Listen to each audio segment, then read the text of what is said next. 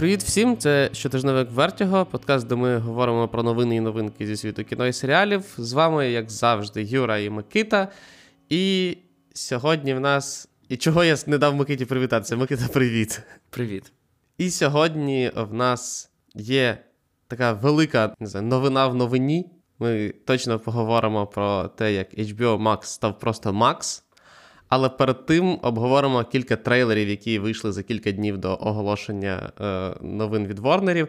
І почнемо з першого офіційного трейлера Марвелів. Як головному фанату капітанки Марвел в нашій редакції Миките, чи тобі сподобався трейлер? Як не дивно, але так. Я говорив про те, що мені було дивно, чому ми досі нічого не знаємо про цей фільм, попри те, що він виходить от коли я про це говорив, він виходив влітку. Зараз він уже виходить в листопаді. Тому, враховуючи, що дату перенесли на листопад, в принципі, все виходить своєчасно, весь промоушен. Угу.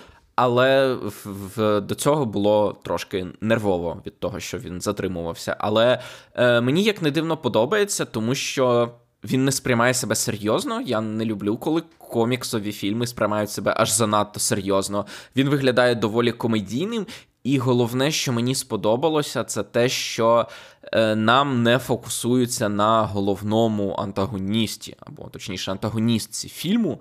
Нам все-таки зосереджуються на трьох головних героїнях, і це добре, враховуючи наскільки багато останніх фільмів Марвел взагалі забували про своїх героїв. Квантоманія розповідала нам про е, Канга, е, Шан-Чі найкращим взагалі елементом Шан-Чі був мандарин, тобто головний антагоніст у виконанні Тоні Лю. Тоні Лю, так, дякую.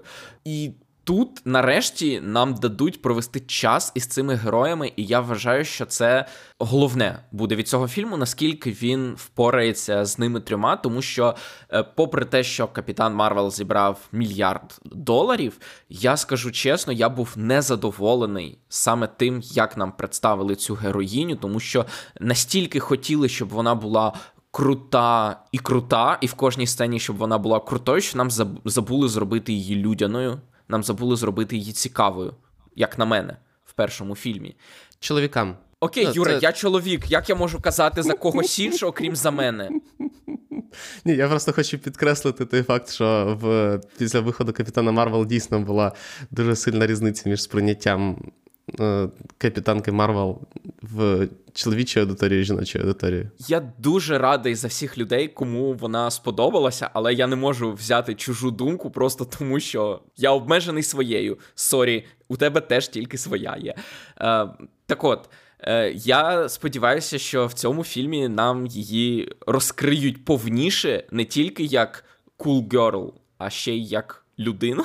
не знаю, як щось крім набір е, холодних облич, тим паче, що мені здається, що це не дозволяє іще й Брі Ларсон розкритися в цій ролі, ще її обмежує, тому що вона дуже крута акторка, яка може грати як комедійні ролі, так і драматичні ролі, і залишатися в цьому одному модусі, в якому її залишив Капітан Марвел. Це теж, в принципі, недооцінка її можливостей. Плюс Тейону Перріс. І я забув, як звуть е, дівчинку, яка грає Камалу Хан. Е, їх ми взагалі не бачили на великому екрані. Вони взагалі до цього грали тільки в серіалах, тому Дісней прекрасно розуміє, що немає Дісней Плюса в більшості країн, і тому їх треба буде додатково розкрити. І тому я сподіваюся, що фільму вистачить на це часу. Він справді зосередиться на тому, щоб зробити нам трьох цікавих е, головних героїнь в комедійному сетінгу, яким дадуть розкритися. А вже антагоністка, вона там десь з'явиться, вони її поб'ють і все. Це просто ну інструмент для того, щоб все-таки розкрити нам цих героїнь. Якщо це вдасться, це круто.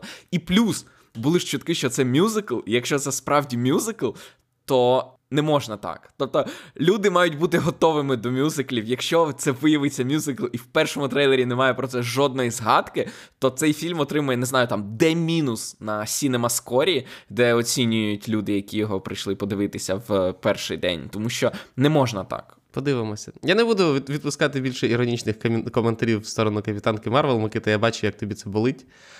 Але мені е, героїня Брі Ларсон сподобалася. Мені сподобався трейлер, тому що ми про трейлер говоримо.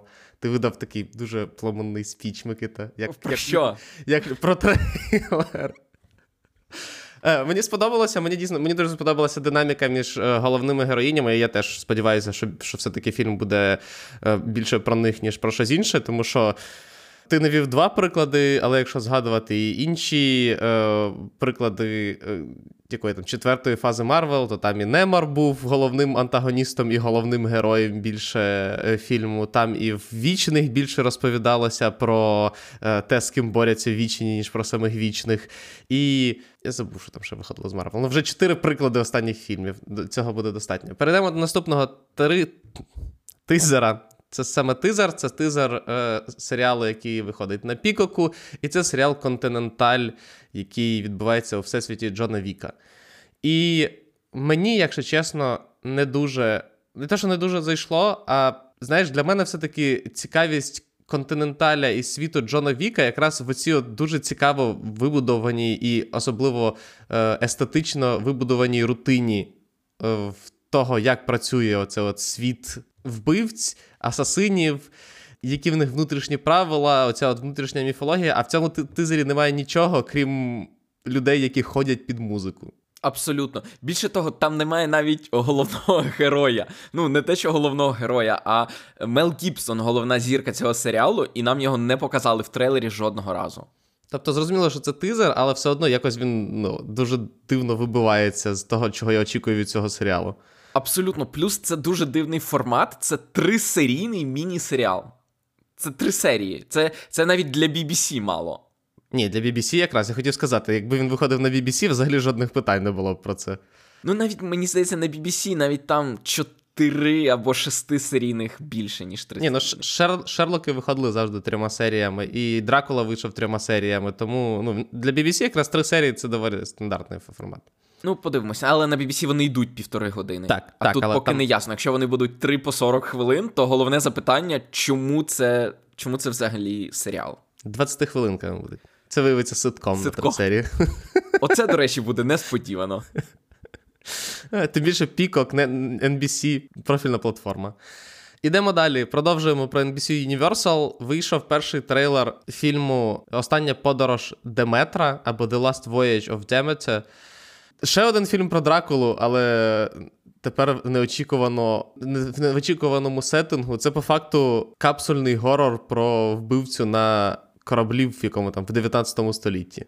Так, якщо ви колись дивилися чужий Рідлі Скотта і думали, от би події чужого відбувалися не на космічному кораблі, а на звичайному кораблі, то ось цей фільм. Ось цей фільм, але в цілому мені подобається, що після того, як у них дико провалилася оця ідея об'єднаного кіно Всесвіту монстрів, який мав розпочатися з мумії Тома Круза, і вони там навіть фото зробили, спільне фото з Расселом uh-huh. Кроу, Джонні Депом і так далі. І його миттєво закрили. Вони при цьому пішли в зовсім іншому напрямку. Вони зробили оці, от нібито й теж фільми про своїх класичних монстрів, але вже не намагалися їх об'єднати в кіно Всесвіт, а просто намагалися їх якось освіжити, оновити. Тобто вийшла людина-невидимка у стилі, можна сказати, elevated горору. Вийшов Ренфілд, який комедійний горор. Тепер виходить е, оця остання подорож Деметра, який капсульний, як ти сказав, такий клаустрофобний горор в одному місці. І вони не намагаються їх об'єднати. Тобто це не той Дракула, якого зіграв Ніколас Кейдж, але це все одно цікаво. І ми знову таки будемо говорити потім ще в новинах, що вони продовжують оце розбудовувати. Такий дивний кіновсесвіт монстрів, який не поєднаний між собою, а поєднаний тільки якимось новим поглядом на вже знайомих персонажів. Так, причому в трейлері проговорюється, що це ніби як про Дракулу, але по факту це не зовсім так. Тому що це скоріше просто про вампіра на борту, тому що все-таки Дракула більше асоціюється, мені здається, з його, скажімо так, наявністю людської сторони, точніше більш цивілізованої сторони, яка приховує е, звіра, а тут цього не буде. Перейдемо до обіцяного. HBO Max став просто Максом. Микита, ми з тобою про це говорили. Слухачі, які е, слухають регулярно щотижневик, мають бути взагалі не здивовані цією новиною. Е, але, Микита, поясни, чому HBO Max, точніше, чому Warner раптом вирішили відмовитися від свого найбільшого бренду в назві і залишити тільки нікому невідомі три букви. Ну, точно, букви всім відомі, але поєд... і поєднання, в принципі, відоме, але ну, ти зрозумів. Так, е, це, скажімо так, ситуація він-він. Це вигідно було як HBO, так і Warner. Чому це було вигідно HBO? Тому що HBO Max почало трошки розмивати бренд HBO. Тому що якщо раніше під брендом HBO виходило тільки те, що замовляв телеканал HBO, то з появою HBO Max стали серіали HBO і серіали HBO Max. І оскільки переважно серіали HBO Max були доволі пристойними, то їх навіть у номінаціях на Еммі їх об'єднували. Тобто номінації серіалів, які виробили HBO і HBO Max. Там HBO Max це Стюардеса з Кейлі Коко, HBO Max це Hacks, які нам дуже сподобалися і взяли купу Еммі за комедії. HBO Max це. Різні серіали, в тому числі менш репутаційні, наприклад, Велма невдала, яку там всі розкритикували, це теж HBO Max. І через це бренд HBO почав трошки розмиватися. Але уяви, що на цю платформу додадуть ще й там Хані Бубу, полювальників на старі машини, чи що там ще виходить на Discovery. І це буде ще більший удар по бренду. І тому, якщо ми прибираємо HBO з цього, то HBO як бренд елітного контенту залишається майже незаплямованим. А з іншого боку, Ворнери вважали, що логотип HBO він ускладнює контент для людей, які б інакше на нього підписалися. Тобто, не всі люди хочуть дивитися складні. Е, серіали, е, якісь елітні серіали. Деякі люди хочуть просто включити і дивитися, як там мужики продають старі машини, або що там ще показують на Discovery. А бренд HBO цьому заважав. А так вони його прибирають, і всі, хто хочуть дивитися HBO, підписуються і все одно дивляться там HBO, бо там буде окремий розділ HBO на цьому стримінгу і так далі. А люди, яких відлякувала така вивіска, вони підписуються і дивляться контент Discovery, що не ясно, тому що до цього на Discovery можна було дивитися за 5 доларів на місяць, а тепер, щоб дивитися Discovery на Max, треба платити 15 доларів на місяць, але це вже не наші проблеми. Це капіталізм.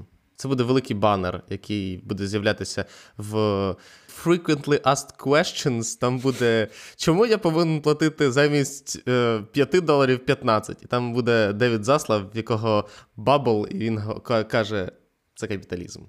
Але разом з тим анонсували і показали трейлери або просто анонси кількох серіалів, розповіли, що буде виходити на Максі тепер вже. І мені єдине, знаєш, що цікаве, що от ти правильно сказав, що все-таки на HBO Max виходили серіали, які були скоріше, там, умовно кажучи, серіалами, які не вмістилися в пул HBO, і от вони отримали додаткову платформу. І в кількох анонсованих максівських серіалах вони виглядають більше як серіали HBO, як, ніж максівські серіали. І мені цікаво, як вони з цим будуть, е, як вони це будуть балансувати. Тому що так, вони по по суті розділили аудиторію на аудиторію, яка дивиться HBO, і аудиторію, якій потрібно е, щось попроще.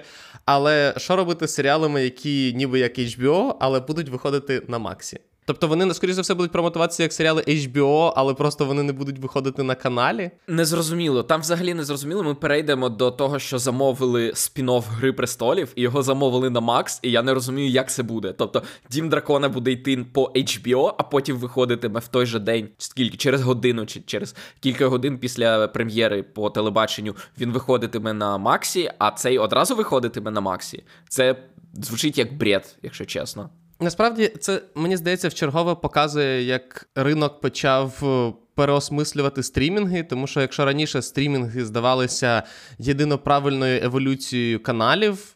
Тому що всі казали, все, от ми виходимо в over-the-top сервіси, будемо транслювати все напряму, все підписується, ексклюзивний контент і так далі то зараз ми бачимо, що це неочікувано все почало йти в різні сторони, включно з тим, що Дісней говорить про те, що вони думають про можливий продаж е, контенту третім сторонам.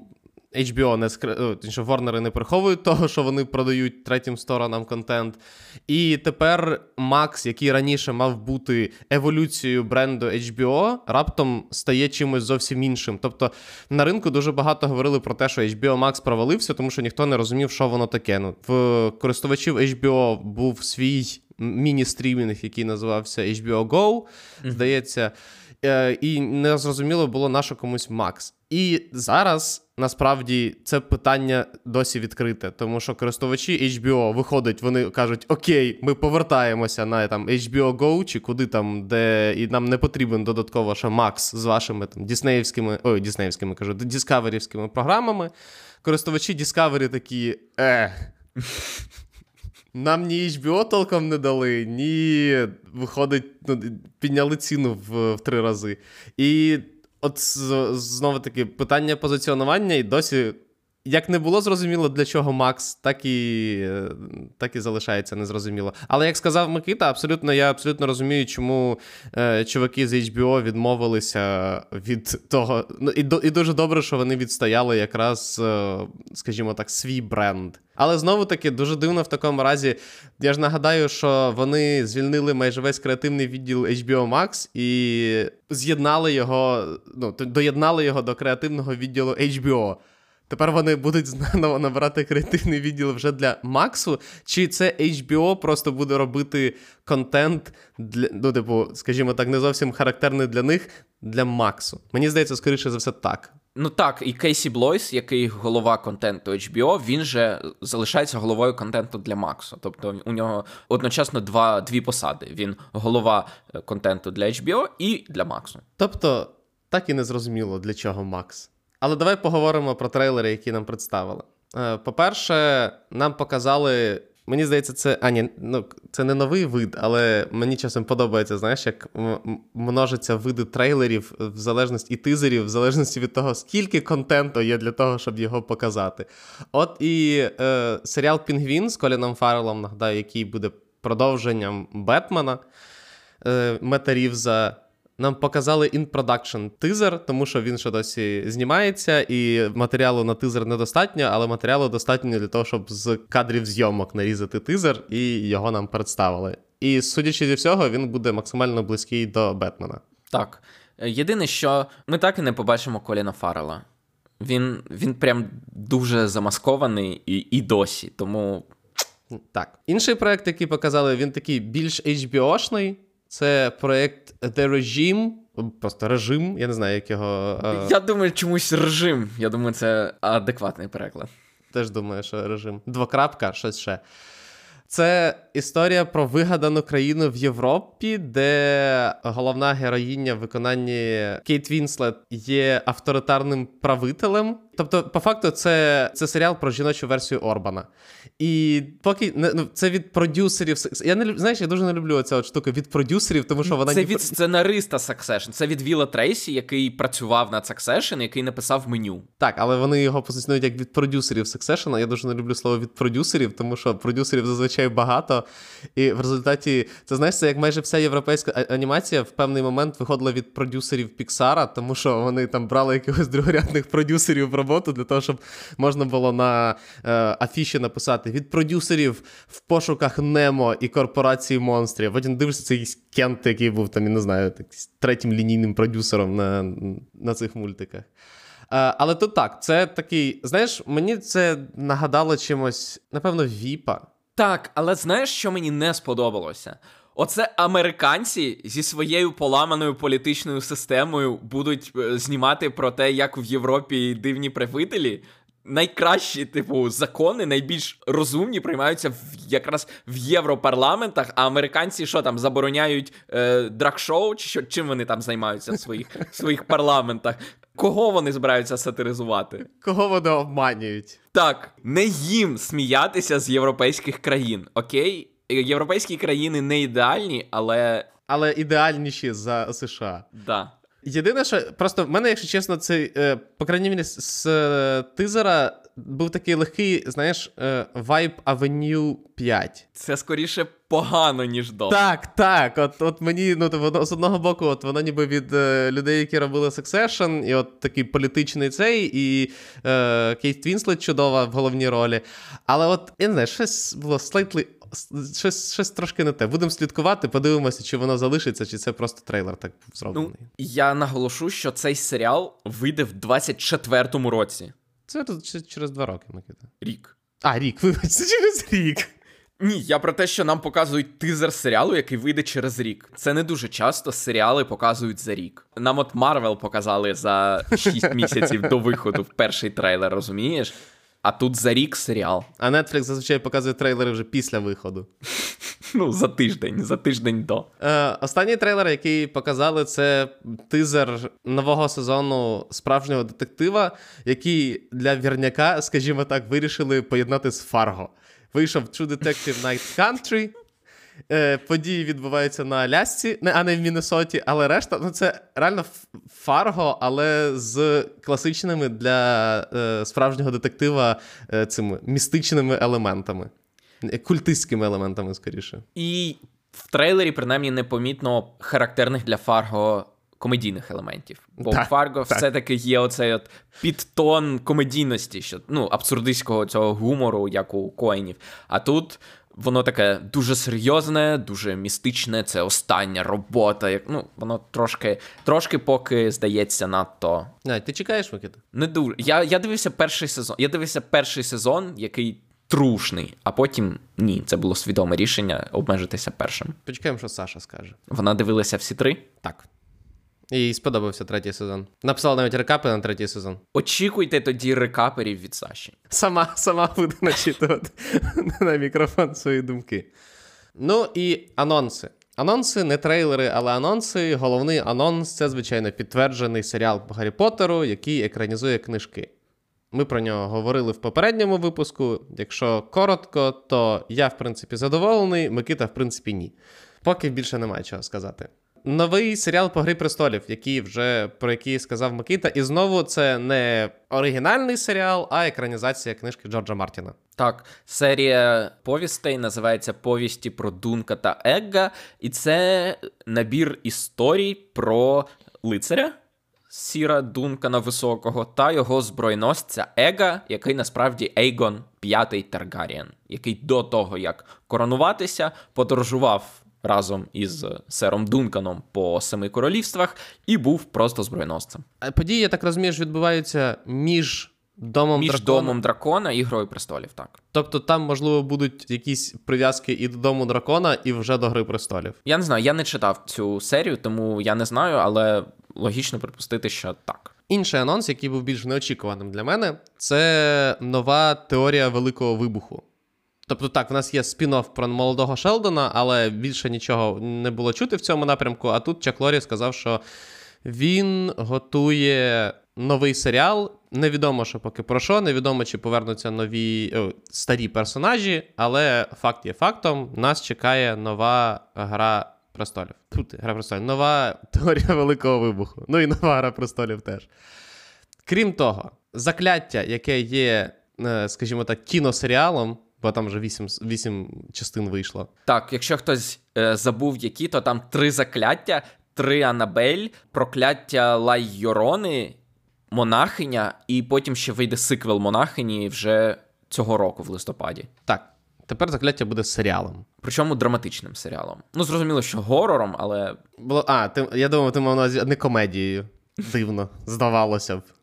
Таке поле для експериментів. Єдине, що мені не подобається, що це все одно залишається в центрі оці от е, пара воренів, і це шарлатани. Я не люблю, коли відомим шарлатанам дають е, платформу для того, щоб вони писали це все на основі реальних подій. Ти не віриш в це все? Ні. Ти, напевно, і битви екстрасенсів не дивився, Микита. Насправді, от Ед і Лорейн Ворен це просто американська версія, тому що вони теж силою. Тобто е, християнство заперечує взагалі існування всіх цих паранормальних речей, але все одно багато людей це все роблять в ім'я, ніби як християнських богів і так далі. І от Ед і Лорейн Ворен це от е, американська версія наших е, ворожок, які теж силою Христа ворожать. Вони теж силою Христа от виганяють всіх цих демонів, хоча офіційно християнство це не заохочує. Як ти поясниш наявність тоді екзорцистів в Ватикані? Я ще не дивуюся. Ага, ага, Микита. Отак. Шах, шах і мат. Шах і мат. Перейдемо від е, Макса. Е, Це, це складно буде звикнути, підозрюю. від Макса до Нетфлікса на Нетфліксі, е, щоб хоч якось втиснутися в цю лавину від Ворнерів, вирішили анонсувати анімаційний серіал по дивних дивах. Дафери сказали, що це буде приблизно як класичний суботній мультфільм. Як ти думаєш, в Україні доцільно використовувати поняття суботнього мультфільму? Мені здається, ну недільного мультфільму. Недільне, тому так. що Fox Kids, чи блок Fox Kids, я не пам'ятаю, де він виходив, на новому чи де, чи на ICTV, я не пам'ятаю де. Він був в неділю зранку, тому для українців зрозуміліше, скоріше буде недільний мультфільм. Ну і до Fox Kids я нагадаю, що в 90-ті виходили мультсеріали Disney по інтеру. А потім по плюсах теж зранку. Не не пам'ятаю. Я просто пам'ятаю, що колись я дивився, здається, Чіпа і Дейла, і в момент, коли я його дивився, екран вимкнувся, і там повис логотип невідомого мені телеканалу, і там було написано: Вас вітає телеканал Інтер. І, типу, Інтер запустився як новий телеканал в момент, в момент коли... коли я дивився мультик. Кошмар. То Це тебе дитяча травма, яка особиста неприязнь. надовго, надовго з тобою, розумієш? Напишіть нам ваші спогади про е, ранкові...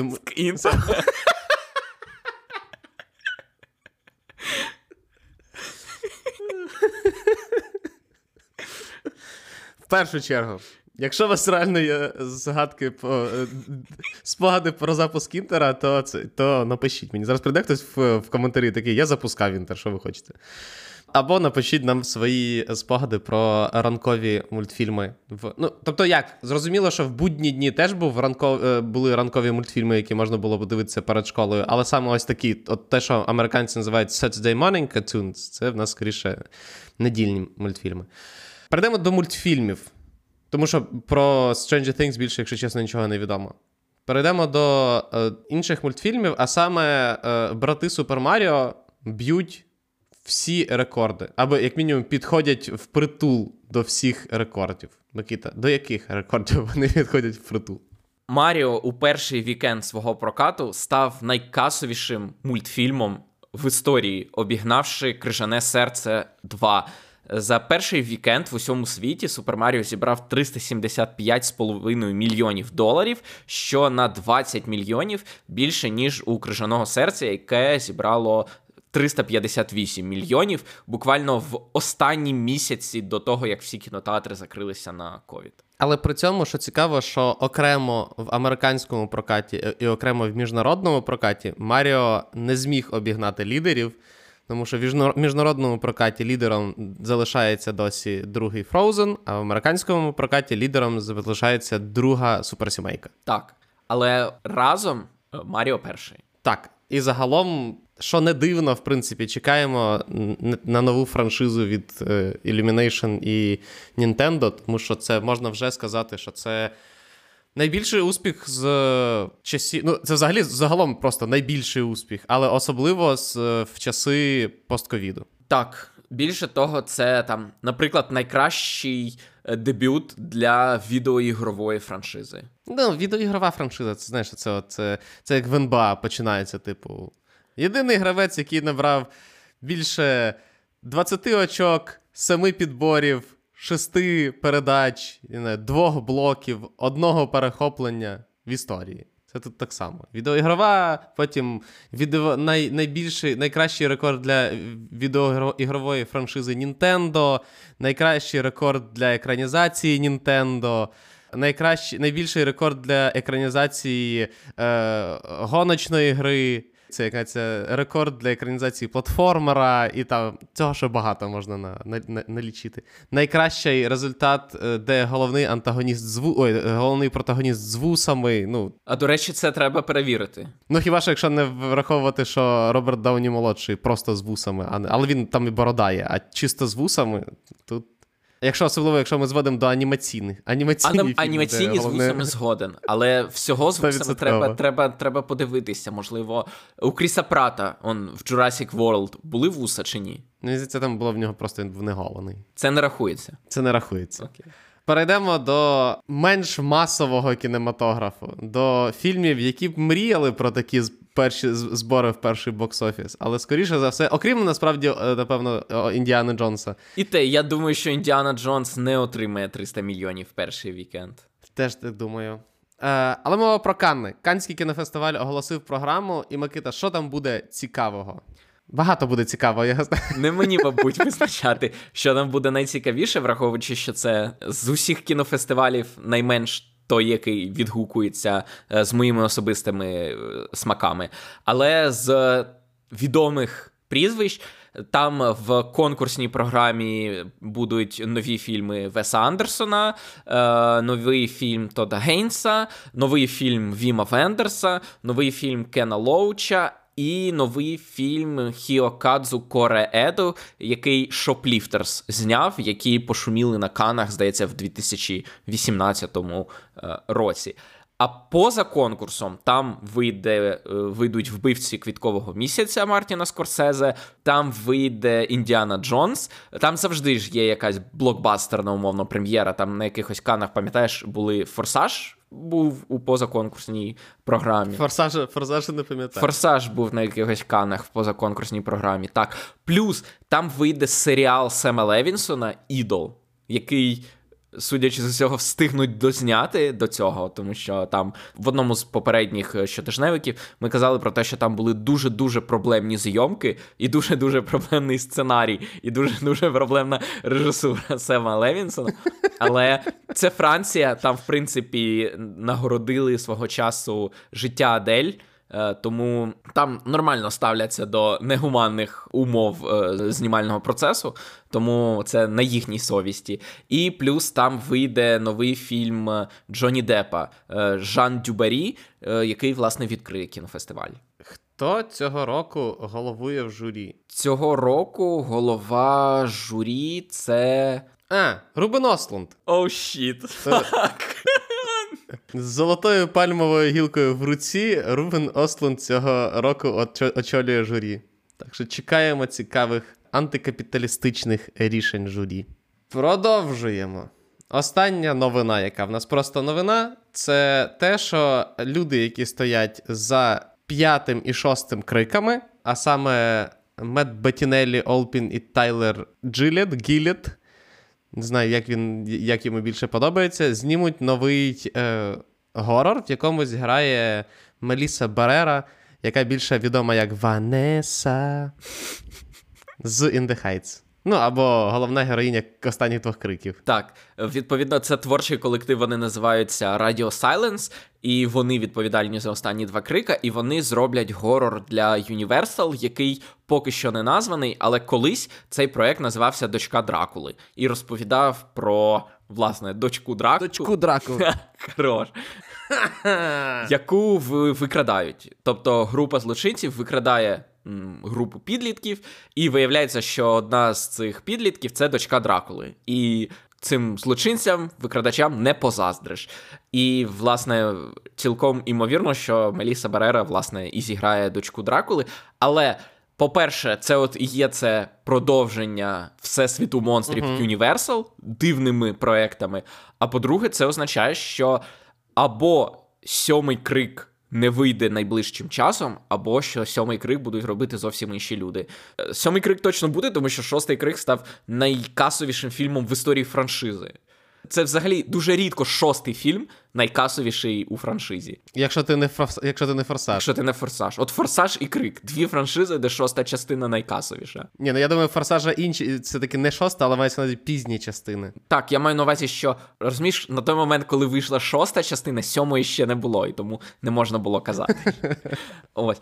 Але так, е, відповідно, тому продовження криків, скоріше за все, буде, але або через кілька років, якщо вони хочуть повернути той самий творчий колектив, або вже з іншими людьми. Будемо слідкувати за проектом. Проект цікавий. Мені цікаво, він буде більш горорний, чи він більш буде екранізацією вождя червоношкірих. Я б хотів друге. Знаєш, такий комедійний горор, де дочка Дракули просто задовбує своїх викрадачів і в результаті змушує її відпустити, тому що вони мертві. Перейдемо до е, новин Що продовжили, що скасували. Поговоримо про серіали, які скасували, які продовжили. Цього тижня вона дуже дрібненька в нас. Е, по-перше, The Bad Batch браковану партію Всесвіту зарядних війн продовжили на третій фінальний сезон, тобто продовжили і закрили. Е, крім того, людина, яка єдина в світі може носити почесне звання мега-продюсера, Дік Вульф, продовжує доводити, що він мега-продюсер і продовжив всі свої франшизи на NBC, а їх одразу дві, які включають багато серіалів. В кожній по три серіали. Так, і всі продовжили. Шість серіалів продовжили. І це тільки на NBC. Це тільки на NBC. Так, продовжили всі серіали франшизи Чикаго, тобто пожежники Чикаго, поліція Чикаго і медики Чикаго, продовжені відповідно на 12, 11 і 9 сезони. Плюс е, закон порядок продовжили на там є спеціальний підрозділ Law and Order SVU, продовжили на 25-й сезон, що рекорд американського телебачення для скриптованих серіалів, тобто які мають сценарій. А простий закон і порядок продовжили на 23-й сезон, і це як ви думаєте, чому у спін-оффу більше сезонів, ніж у оригіналу? Тому що оригінал знімався з паузою. Тобто він почав виходити раніше, ніж спін-офф, потім він перервався, і потім почав виходити після перерви, і тепер він наздоганяє свій спін-офф за кількістю сезонів. У нього 23-й сезон його продовжили. І мізерний четвертий сезон е, отримав законний порядок організована злочинність. І розумієш, четвертий сезон в цій компанії здається якимось, ну, взагалі, типу, дитячим. А якщо перенестися на Netflix, то там четвертий сезон ні- ніхто не доживає, розумієш?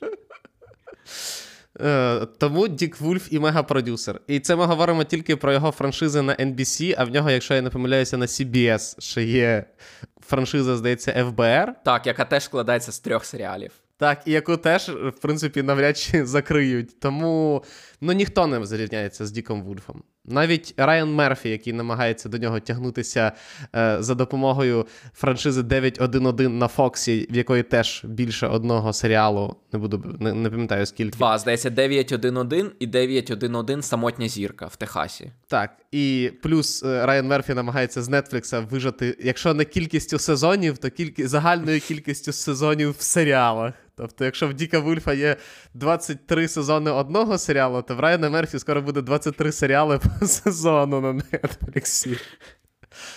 Але так, я, мені страшно уявити насправді, що відбувається на банківському аккаунті Діка Вульфа з такою кількістю серіалів, які 100% перекуповуються для синдикації. Так, е, от якраз е, законний порядок оригінальний, от у своєму 23-му сезоні він має показати 500-ту серію. Фантастика. Е, І останнє це те, що канал Sci-Fi продовжив свій серіал, який називається Ковчег. Перейдемо до новин кастингів, і там стало відомо, що зірка Ікса. Трилогії Ікса. Трилогії Ікса Мія Гот зіграє в Блейді. Так, це одна з е, акторок, яка зараз на підйомі. Вона е, от трилогія є Тая Веста, яка складається з фільмів Ікс, Перл і Максін. Вона грає головну роль в усіх трьох. Цих фільмах вона також зіграла у нескінченному басейні Брендона Кроненберга, і вона зараз на підйомі, і тому Марвел її покликали в Блейда. Причому вона одна з останніх героїнь, яку закастили, і тому не зрозуміло, вона там зіграє велику роль, тому що в останньому в останній редакції сценарію ввели туди її героїню, чи це знов таки як кастинг, не знаю, Кіта Гаррінгтона в вічних, коли він нібито і Кіт Гаррінгтон в МСЮ, а нібито і на що він там потрібен. Для наступних фільмів, Микита, для наступних ну, фільмів. Ну, поки не ясно, наскільки роль Мії Гот буде важлива для Блейда, а наскільки для всього всесвіту Марвел. Поки навіть не ясно, чи Блейд вийде і коли він вийде.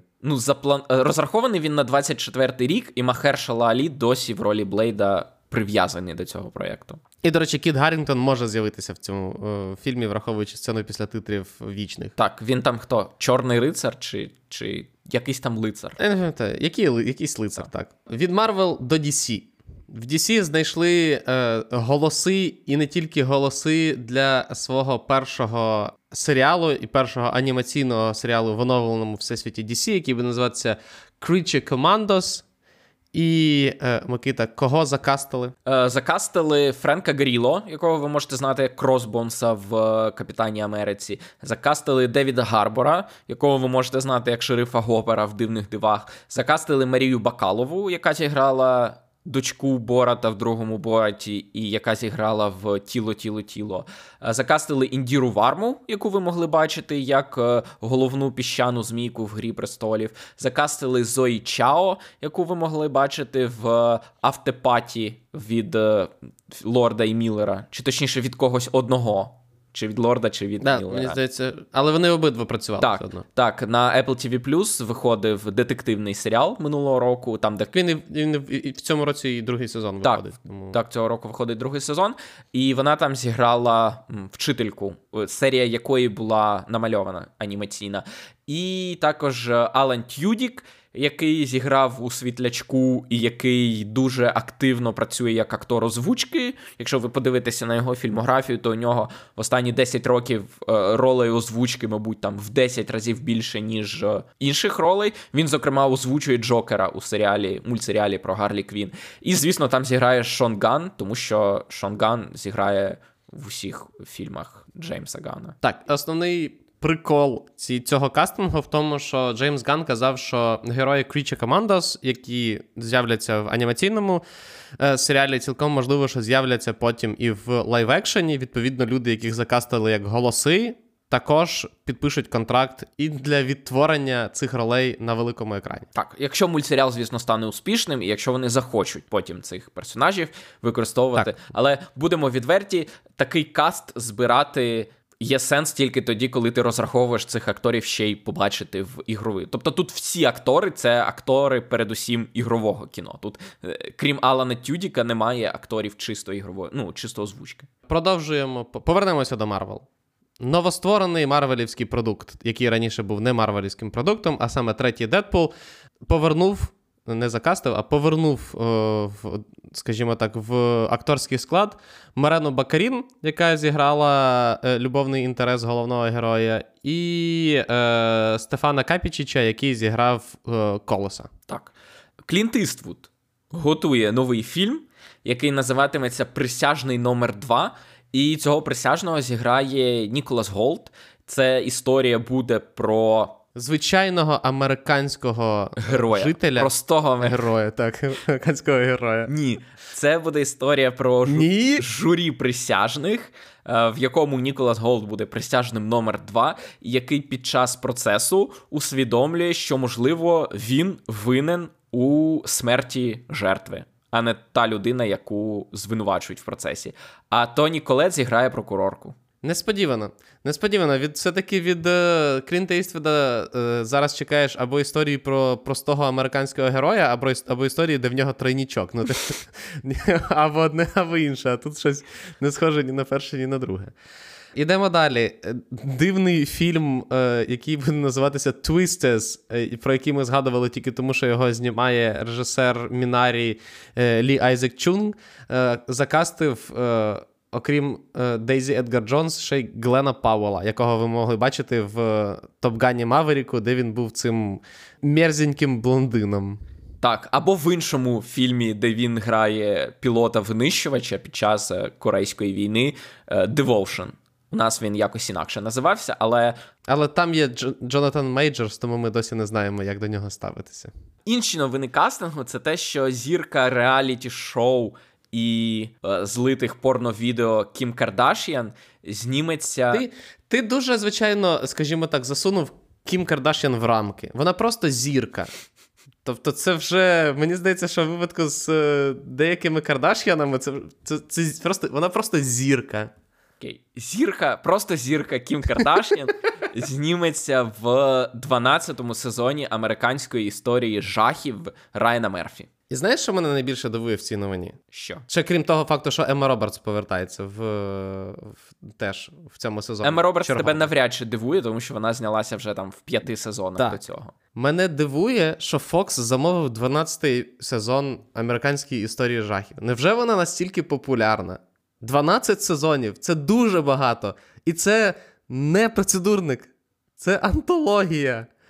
Ну, або Райан Мерфі тримає в заручниках когось з родини продюсера е, FX, що вони замовляють американську історію жахів, або я, ну, або в американських глядачів доволі специфічні е, смаки, в які Райан Мерфі прекрасно потрапляє. Тому що останні сезони, якщо чесно дивитися, було не дуже. Подивимося, е, сезон називатиметься Delicate і буде заснований на книжці під назвою Делікатне становище, е, в якому головна героїня е, вагітна, але хтось постійно намагається завадити їй е, народити дитину. Враховуючи, що там буде Кім Кардашян, чекаємо і Кітчу, і Кемпу, і чого там тільки Райан Мерфі туди не накидає. Людина, яка претендує на звання мегапродюсера. Але не Дік Вульф. Але не Дік Вульф, так. Але хоч але, але з іншого боку, Дік Вульф іде протореною доріжкою, яку він сам, правда, проторив доріжкою процедурників. А Райан Мерфі примудряється знімати 12-й сезон дуже дивної антології. Паралельно знімаючи її спін-офф, який називається Американські історії жахів. Остання новина кастингу на сьогодні. Остання новина на сьогодні це те, що Х'юго Ві... чи Х'юго Вівінг приєднається до касту Slow Horses, або кульгавих коней на Apple TV+. Так, і якщо ви шукаєте який шпигунський трилер з безлічі подивитися, то, на мою думку, це найкращий шпигунський трилер, який зараз виходить на всіх платформах. Згоден з Микитою завжди.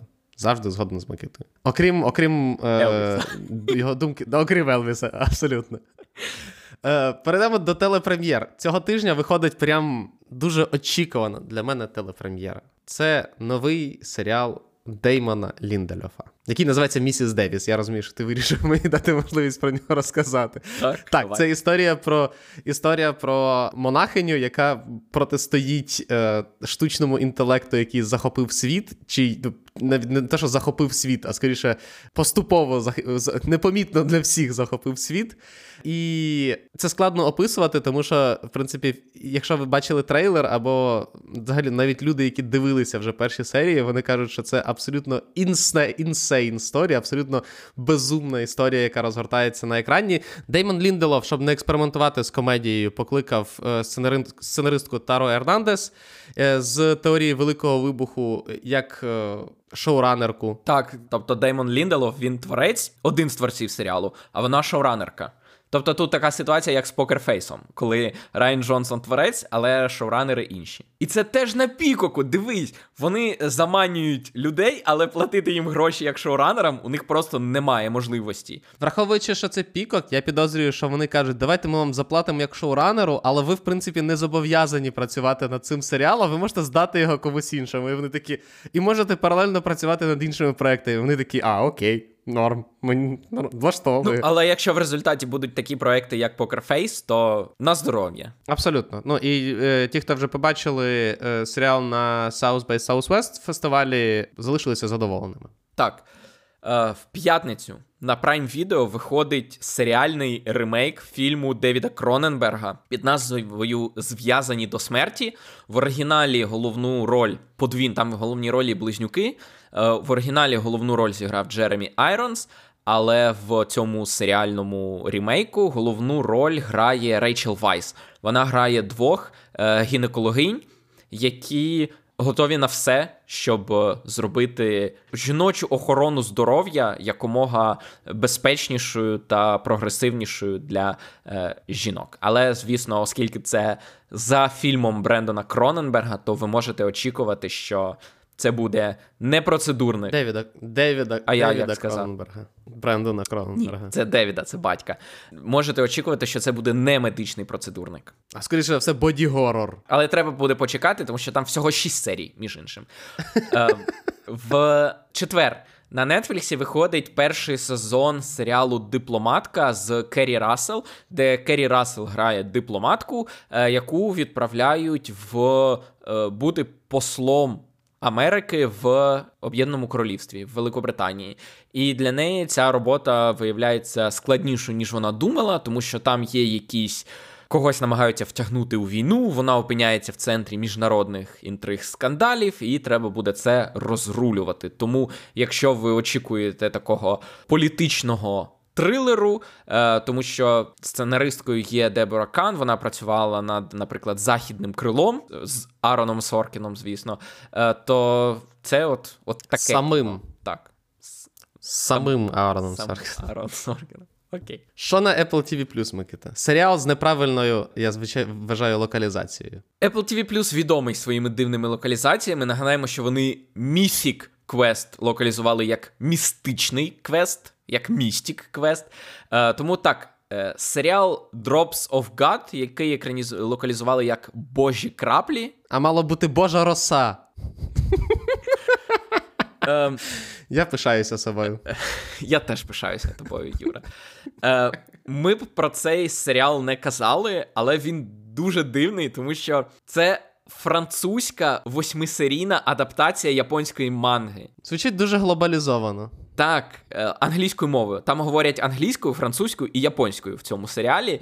І, звісно, там є і українські субтитри, тому що це Apple TV+, у Apple завжди є українські субтитри. Тому так, історія розповідатиме про найбільшу і найдорожчу у світі колекцію вина, е, власник якої помирає, і він в заповіті каже, що спадкоємцем цієї колекції стане або його дочка, або його учень, японець, талановитий енолог. І його дочка має зійтися у двобої з цим е, найталановитішим його учнем, де вони будуть проходити ряд випробувань, щоб визначити, у кого з них найкращий смак і нюх, щоб вони стали спадкоємцями цієї колекції вина. Тобто, розумієш, де манга? Розумієш, коли я розповідаю про сюжет, ти розумієш, де там японська манга, а де там французька екранізація. А з назви я, якщо чесно, очікував чогось зовсім іншого. Враховуючи, що це Apple TV+, я думав, що це знов якийсь серіал про події на півдні США. Я не знаю. Якусь, якась альтернативна церква і так далі. Оце от все. Е, ні. І це були все новинки. А серед неновинок цього тижня це другі сезони, по-перше, Бівіса і Батхеда на Paramount+, а по-друге, серіалу комедійного Хтось десь. Е, Somebody Somewhere, про який ви навряд чи чули, але якщо чули, то ви знаєте, що це, на думку критиків, один з найкращих серіалів минулого року. Це комедія HBO, тому вона дуже якісна, але це не теорія Але як і всі вибуху. але як і всі комедії HBO, вона завжди проходить дещо нижче радара. Так. Поки вона не, не починає тяжіти до драми і стає умовною е, Кремнієвою долиною, і всі такі, ні, ну це не зовсім комедія, і тому немає сенсу її дивитися, тому що хочеться дивитися комедію, і в результаті з комедіями на HBO завжди так. Перейдемо до кіно на стрімінгах. І цього тижня найбільша е, насправді прем'єра відбудеться на Apple TV+. І це фільм, про який ми з Микитою говорили, і це фільм, який називається Ghosted, або локалізований він українською як небезпечне побачення. Apple королі локалізації. Так, це історія, е, в якій грають е, Кріс Еванс і Анна Де Армас, яка розповідає про чувака, який зустрівся з дівчиною, вона йому сподобалася. Після першого побачення вона його почала ігнорувати, е, а він е, вирішив, що найкращим виходом з цього є поїхати до неї в Лондон, і потрапив в, в центр шпигунських пристрастей, чи точніше, скоріше, шпигунських розборок, тому що вона виявилася шпигункою ЦРУ. Так, секретною агенткою. Якщо ж комедійні блокбастери це не те, чого ви чекаєте, то Netflix, як завжди, може запропонувати вам новий ромком, а саме. А саме маршрут до кохання або в оригіналі A Tourist's Guide to Love, е, коли працівницю турагенції е, після розриву з коханим е, відправляють у В'єтнам, щоб вона дізналася про те, як насправді влаштована їхня туристична індустрія. Такий собі хай-концепт, звісно, але. Але якщо ви давно не, не дивилися такого, знаєш, класичного європейського орієнталізму про екзотичні східні країни, ще й в форматі ромкому, то от маршрут до кохання на Netflix. Також в середу на Netflix виходить, це не називається фільмом, це називається спецвипуском, але це спецвипуск до телесеріалу, який припинив трансляцію 30 років тому, тому що це могутні рейнджери. Раз і назавжди. Ти ще й так сказав, припинив трансляцію, ніби щось сталося, тобто його не закрили, він не закінчився, а він чомусь припинив трансляцію. Просто в один момент в один момент картинка пропала на телевізорі і більше ніколи не з'явилася. тип Інтера. Я думаю, what the fuck? І тут вони.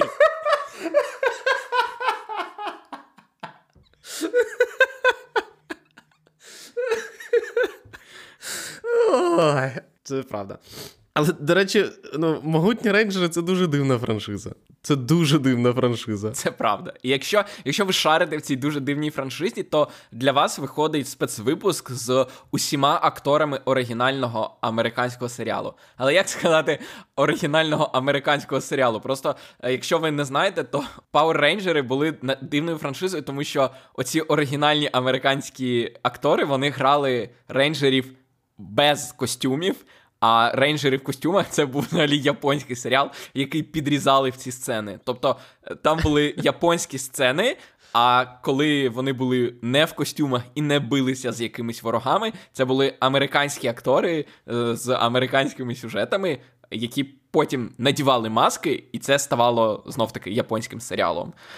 Дивно було в 90-ті роки, чи навіть у 80-ті. Тому Бітлборги краще. Абсолютно. Послідовне, послідовний світ, зрозуміла світобудова. Так, Бітлборги, я теж за Бітлборгів у цьому протистоянні. Я сподіваюся, що Саша це чує, тому що вона е, дуже довго, кілька років, намагалася мене газлайтити і розповідала, що такого серіалу, як Бітлборги, не існує. Існують. Існують, і там вони різнокольорові. Та. Видно, що хтось наріс в Україні на початку і всередині 2000-х. Так. І ще одна кінопрем'єра на стримінгах це в четвер на хулу виходить е, комедія Квазі. Це скорочено від Квазімодо.